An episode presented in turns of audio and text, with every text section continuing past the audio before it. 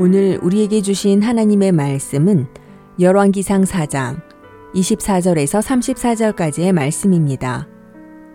솔로몬이 그 강 건너편을 딥사에서부터 가사까지 모두 그 강 건너편의 왕을 모두 다스림으로 그가 사방에 둘린 민족과 평화를 누렸으니 솔로몬이 사는 동안에 유다와 이스라엘이 단에서부터 부엘세바에 이르기까지 각기 포도나무 아래와 무화과 나무 아래에서 평안히 살았더라.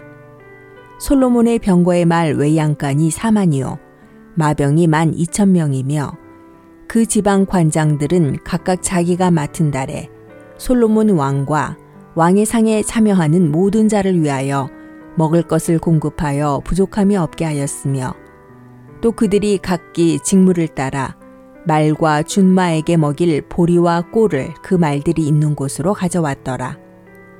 하나님이 솔로몬에게 지혜와 총명을 심히 많이 주시고 또 넓은 마음을 주시되 바닷가에 모래같이 하시니 솔로몬의 지혜가 동쪽 모든 사람의 지혜와 애굽의 모든 지혜보다 뛰어난지라 그는 모든 사람보다 지혜로워서 예스라 사람 에단과 마홀의 아들 헤만과 갈골과 다르다보다 나음으로 그의 이름이 사방 모든 나라에 들렸더라.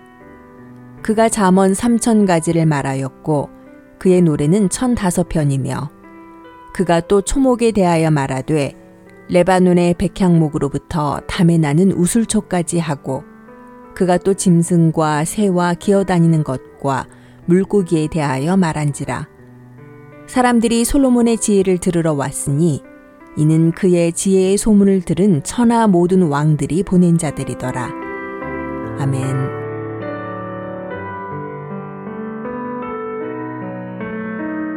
안녕하세요. 수요 묵상의 시간입니다. 사장에서 솔로몬은 나라를 바르게 잘 통치합니다. 자신의 사람들을 중요한 자리에 세웠고 나라를 안정시키는 데 노력을 했지요. 그리고 든든한 국방력을 가지고 주변의 나라들로부터 조공을 받아냈습니다. 솔로몬은 이집트에서 최신형 전차를 수입했고 주변 나라들은 이스라엘의 힘 앞에 무릎을 꿇을 수밖에 없었습니다. 솔로몬은 아주 지혜로웠습니다. 솔로몬의 지혜가 대단한 이유가 있습니다. 솔로몬의 지혜는 누구에게서 배운 지혜가 아니라는 점입니다.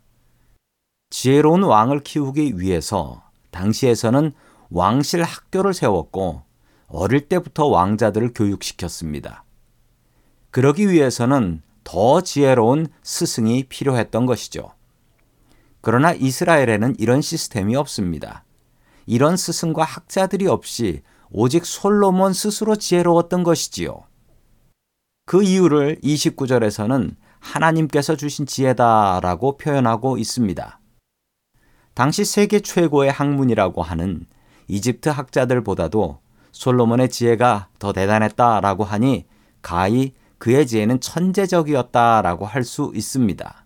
그 이유는 하나님께서 주신 지혜였기 때문입니다. 성도님들에게 이런 지혜가 풍성하게 넘치기를 축원합니다. 34절에 보면 솔로몬의 지혜가 관광 상품처럼 되어버렸다라고 합니다. 솔로몬의 지혜를 배우려고 다른 나라에서 백성들이나 왕들이 찾아오기 시작했다라는 것이지요. 한국 사람들은 지혜를 아주 중요한 가치로 생각합니다. 좀 더 지혜롭고 좀 더 공부 잘하기 위해서 학원비를 아끼지 않지요. 제가 미국 생활을 하다 보니 다른 민족들을 많이 만나보게 됩니다.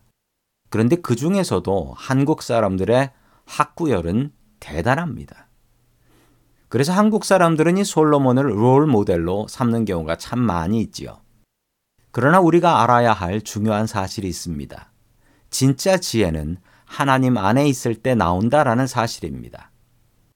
솔로몬이 주님 안에 있었을 때 그는 지혜로울 수 있었고 나라를 바르게 세울 수 있었습니다. 그러나 그가 스스로 교만하여 하나님을 멀리하고 우상 숭배하는 여자들을 가까이 했을 때 그의 지혜는 잔꾀가 되어버려 이스라엘을 쇠퇴와 분열의 길로 인도하게 됩니다. 솔로몬의 지혜를 부러워하지 마십시오. 하나님 안에 있는 지혜를 우리는 소망해야 할 것입니다.